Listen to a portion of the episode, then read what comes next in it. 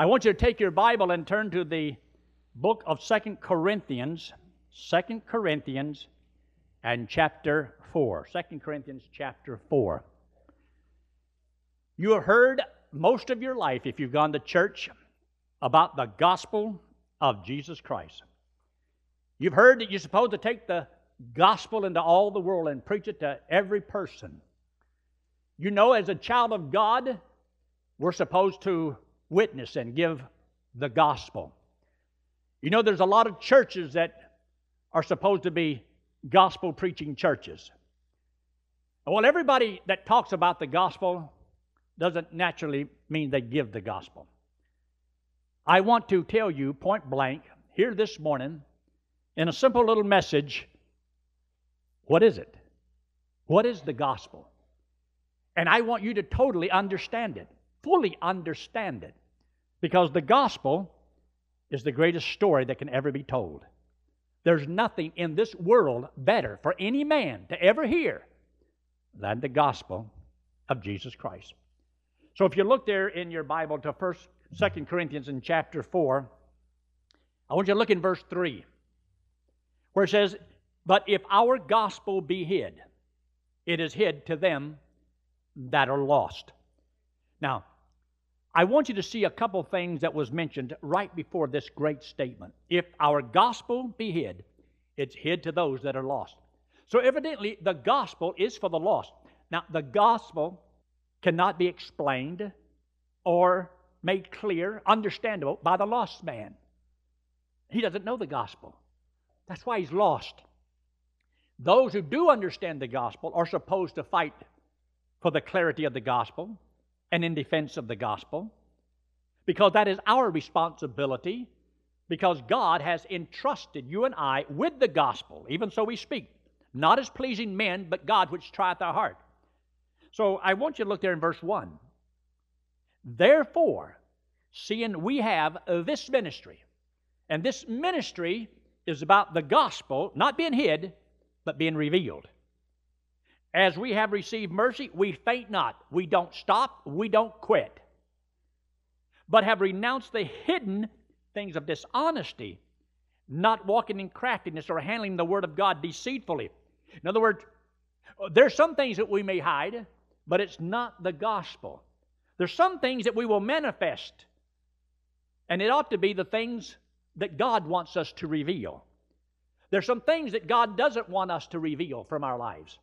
You see, there's sins and so forth that we're not supposed to boast about or brag about, but we're all sinners. We know that. But He didn't say go into all the world and preach about your sins. He says, nor handling the Word of God deceitfully. You see, you mean there's people that do? Yes. There's people who make merchandise of other people. They simply want to tickle your little fancy, tickle your ears, tell you what you want to hear.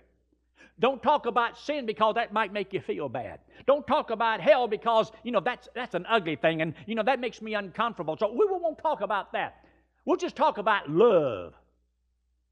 If I really love you, I must tell you the truth. And if I don't tell you the truth, it's because I don't love you. And there's a lot of people who really have no concern or care about the destiny of anybody. They simply want to make merchandise of people, and all they want is your money and your membership, but they care nothing about the soul of the individual. The last part of that verse says, But by manifestation of the truth, commending ourselves to every man's conscience in the sight of God. But if our gospel be hid, it's hid to those that are lost, in whom the God of this world hath blinded the minds of them which believe not lest the light of the glorious gospel of Christ, who is the image of God, should shine unto them. Now, I want you to look at your notes, just a couple of things that I mentioned here. The Lord has placed this treasure, this glorious gospel, this good news into earthen vessels. You see down in verse 7 where he says But we have this treasure in earthen vessels. This gospel that we have is a treasure it's the greatest treasure in all the world. If any man finds everything else in the world, become the richest man in the world, owns everything in the world, but he dies and goes to hell, he was a fool. The greatest treasure is knowing God. And you cannot know Him except through the gospel, this message that God has blessed us with. We have been privileged to explain to individuals. The gospel is the lens through which we see God. You take away the gospel and you'll never find God. You'll never know God. No man can know God except through the story of the gospel of Jesus Christ. Jesus Christ is the revelation of God in the flesh. And you can't know anything about God except through His Son who came to reveal His Father. To mar the gospel is to deface the portrait of Christ. It talks about the face of Jesus Christ, the face of God. You and I cannot know who God is, what God is like, what God hath done, what God will do, except through that story of the gospel of Jesus Christ. The word gospel is good news. It's good news about what God has done for man and will do for man. The third thing I have here to veil the gospel blinds the minds of those that we seek. So, to veil the gospel means to add things to the gospel that God didn't add. Try to take away some truth from the gospel that God says put in. So, in the gospel, therein is the righteousness of God revealed. In the story of the gospel is the wrath of God revealed. In Romans chapter 1.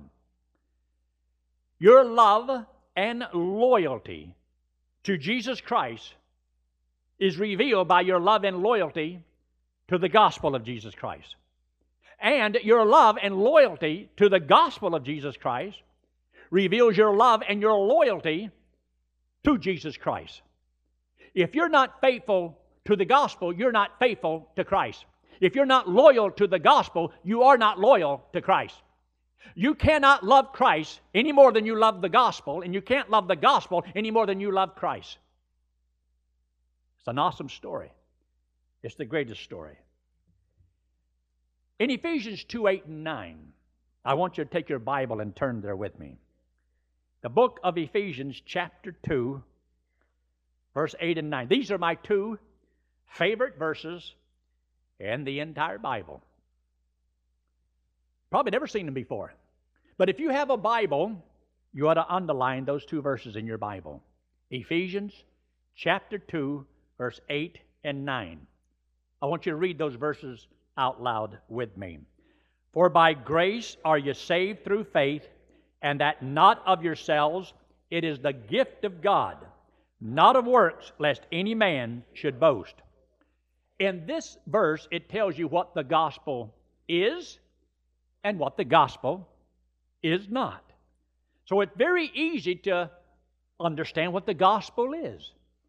It says here in this verse that it is a gift of God.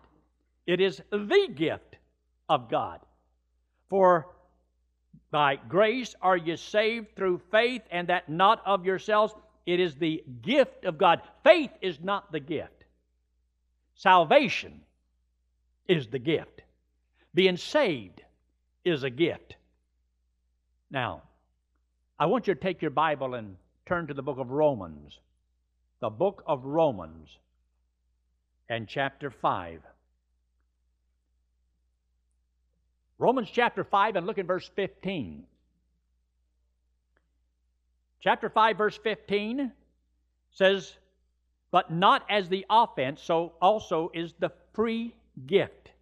You ought to underline the free gift.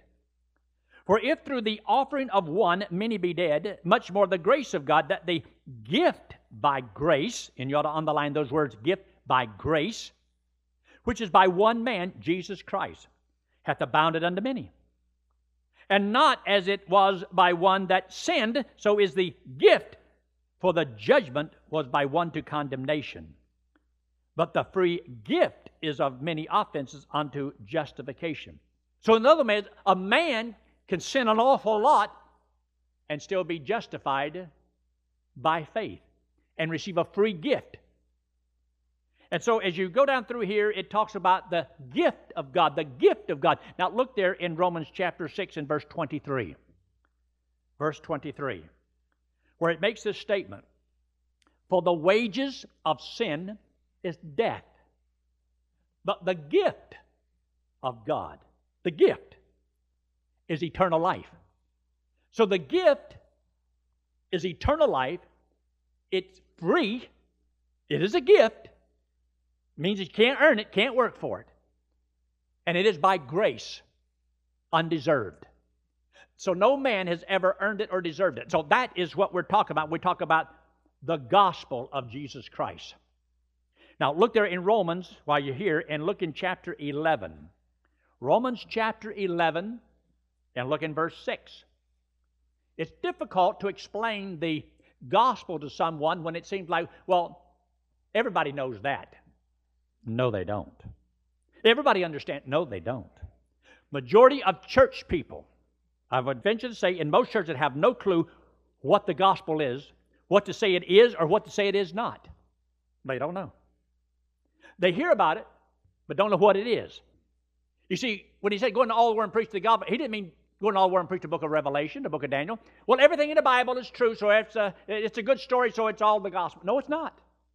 The gospel is a specific thing about how a man gets saved, how a man escapes hell, how a man gets to heaven, how a man has eternal life. That story of why Christ came. So just because you teach the Bible doesn't mean you taught the gospel of Jesus Christ. So here in the book of Romans in chapter 11, look there in verse 6. If you don't have verse 6 underline your Bible, you're probably not saved. Now, you but under, underline this verse because it's such an important verse. And if by grace, then is it no more of works? Otherwise, grace is no more grace. But if it be of works, then it is no more grace. Otherwise, work is no more work. So it's either by grace or it's by works. But it can't be by both. And if it is by grace, then it can't be by works. Otherwise, grace isn't grace. And if it is by work, then it can't be by grace. Otherwise, work isn't work. See how simple that is? Illustration I showed you a long time ago, but you probably forgot it. With my coat off, well, that's grace. My coat on, well, that's works. But God says if it's by grace, it can't be by works. Otherwise, grace isn't grace. But if it is by works, well, then it can't be by grace. Otherwise, work isn't work. So how clear that is? Now, I mentioned to you before, if I was asked to go see the Presidente of the United States, Betty says, Yankee, don't forget to put on your coat. Yes, dear. So I go in there to see the President of the United States. Is my, uh, my coat on or is my coat off? Now, don't worry about what other people think. You're an independent thinker. You think for yourself. Nobody tells you how to think. But how many think my coat is on? Let me see your hand. Oh, you got a few. A few of you. How many think my coat's off? Let me see your hand. Okay, okay, got a few. How many are confused? Did you know there's more of you that are confused? Why are you so confused? Because you see, I've added works to grace. You see, I give you, it's free. No, it's by your works. Are they the same? That's not, not the same thing. If it's by grace, it can't be this way. If it's by works, it can't be this way. They don't mix. So whenever a man is told that you well going to heaven, oh, it's free, but you got to do good too. Well, then that just contradicted this. Now either it's free or it's by your works. It can't be both ways. God says it's by grace or it's by works, but it can't be both ways. See, that's what causes so many preachers to be confused. Why? Because their message is confusing. The people are confused. It's one way or the other. And the only way that you really know that somebody really believes and understands what you're saying. I asked a man this question one time. Now, you listen to this question. Some of you will probably get it wrong. Can a practicing homosexual go to heaven when he dies? A practicing homosexual go to heaven when he dies if he trusted Christ as Savior? Well, most of y'all get an A for the day. Did you know if you asked that question in some churches, that would be a total no. And the reason is because they don't understand the gospel. Because, you see, in the back of their mind, they say, he doesn't deserve to go. He doesn't deserve it. Look what he's doing. As though what you do in your life determines where you go when you die. It doesn't.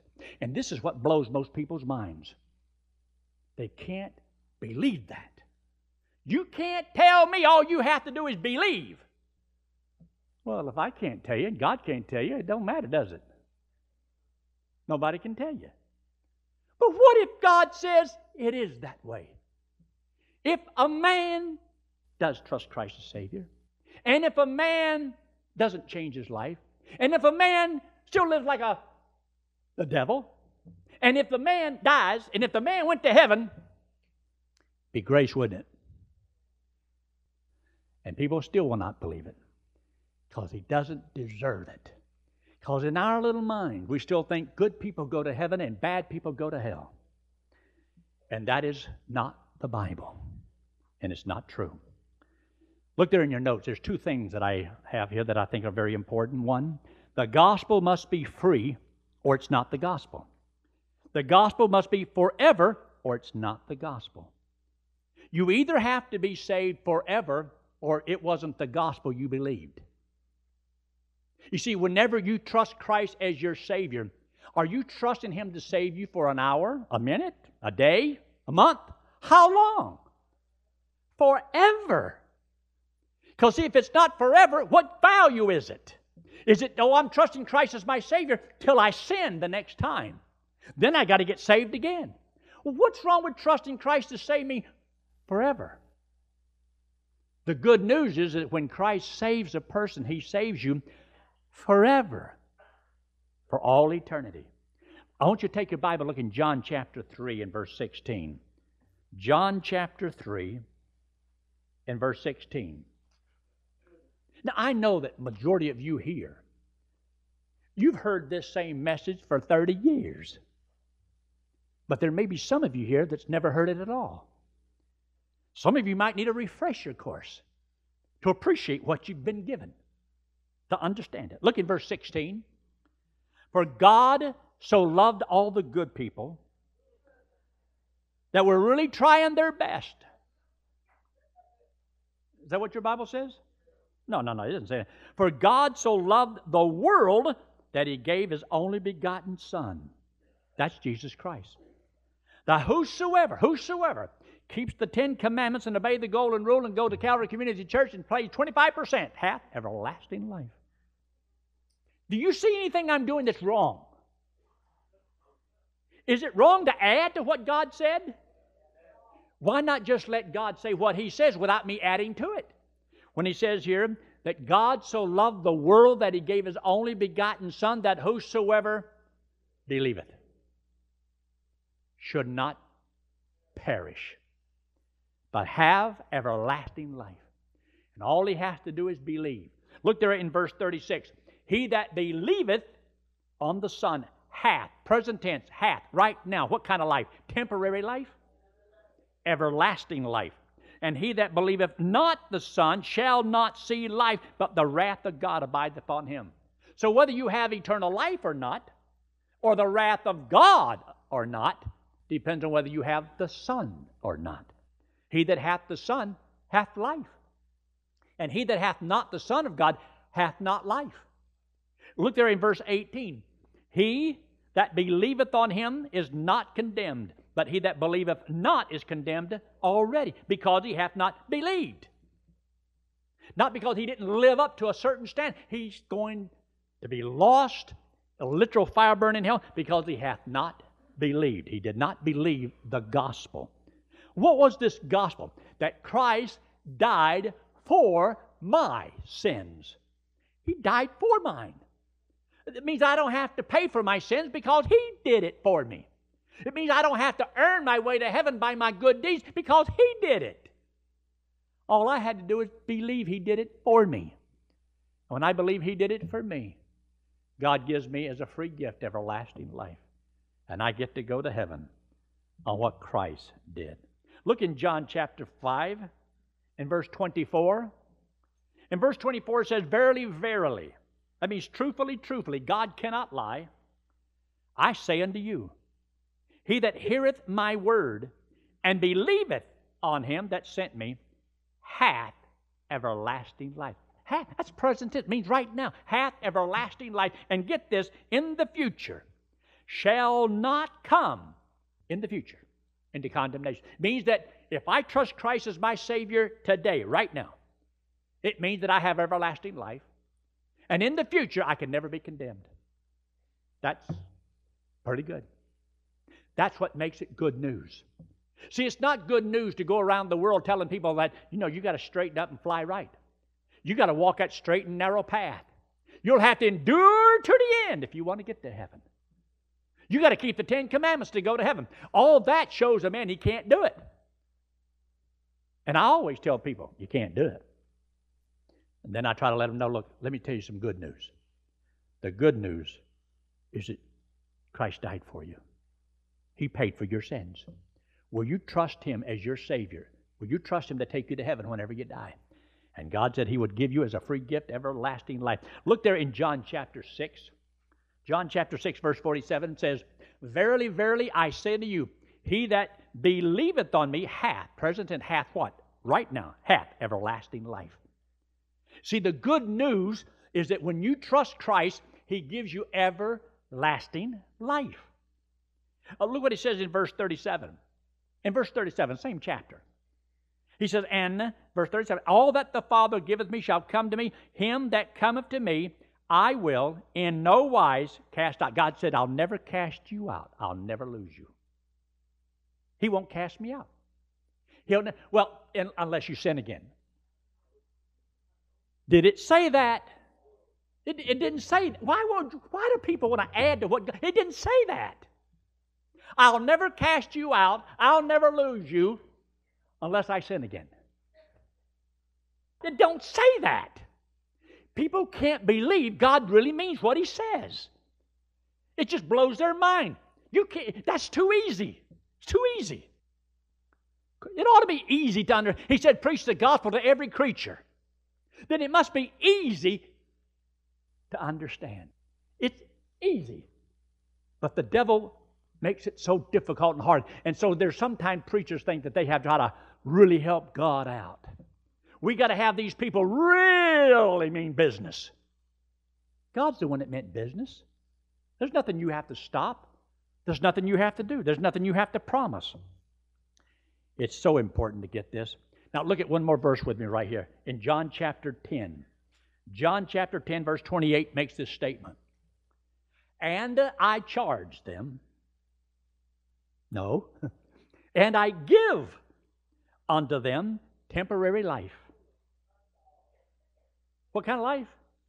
Eternal life. What if it's eternal life? I wonder how long that lasts. Isn't that a difficult question? How long? That's like asking somebody, when was the War of 1812? All right, here's another hard question for you. Who's buried Grant's tomb? Some people can't figure this stuff out. This is difficult. I know that. And I give unto them eternal life, and they shall what? Never perish. That means today, tomorrow, I can never go to hell. Never, never, never. Best news in all the world. You know when he makes a statement here, neither shall any man pluck them out of my hand. Let me show you a simple illustration. Here's me. Here's God. I want to go to heaven when I die. So I go to church. I go to the front. I pray, beg, hang, let go. Get a good grip on God. Tip the Lord a quarter when the offering plate came by. I'm, I'm ready to go. I'm good to go. And then when I do something wrong, uh oh, I'm slipping away. Slipping. I'm lost. Now I got to get saved again. Go, back I go. Get saved again. And as long as I'm doing fine, where you going, you die Yankee? I'm going to heaven. Now I'm going to hell. Now I got to get saved again. Where are you going, Yankee? Heaven? Where are you going now? Hell? Got to get saved again. That's not the Bible. Because you see, God says if I trust Him, He will save me. See any difference? He said He won't cast me out. He said He won't lose me. He says He gives me eternal life, and no man can pluck you out of His hand. You see, I'm trusting Him, God, who can't lie, to take me to heaven. And He said if I would, He would. So I did, and He will. So by going to heaven is about what Christ said and what Christ is doing. He is my Savior, not me. It has nothing to do with me. Nothing. Zero. How I live never affects the Word of God. Now, yes, as a child of God, it is the will of God that I, as His child, serve Him. But I do not serve God to go to heaven. I am not here this morning, I am not preaching this morning so that I can finally make it to heaven. I'm going to heaven because 50 years ago, in a little old living room, I wasn't in a church. The man was not a preacher, but he simply opened up the Bible and explained John 3:16 to me. And sitting there that night, I understood all that I had to do, all that I could do was accept Christ as my Savior, and He would save me and give me eternal life, and I'd go to heaven whenever I died. And if He gave me eternal life 50 years ago, would I still have it today? And will I have it 100 years from now? I have eternal life. I'm going to heaven when I. But does that mean just because you're going to heaven, uh, you probably lived a very wicked life? I lived more wicked before I trusted Lord, I guarantee you that. But since I've trusted Christ as my Savior and I'm God's child, I believe that as a child of God, I should serve the Lord, but not to get to heaven. None of my service gets me to heaven. None of my service to the Lord for 50 years helps me, secure me in any way, guaranteed me nothing like that. But I serve the Lord because I want to, because I love Him. I love the Lord, and I know He loves me.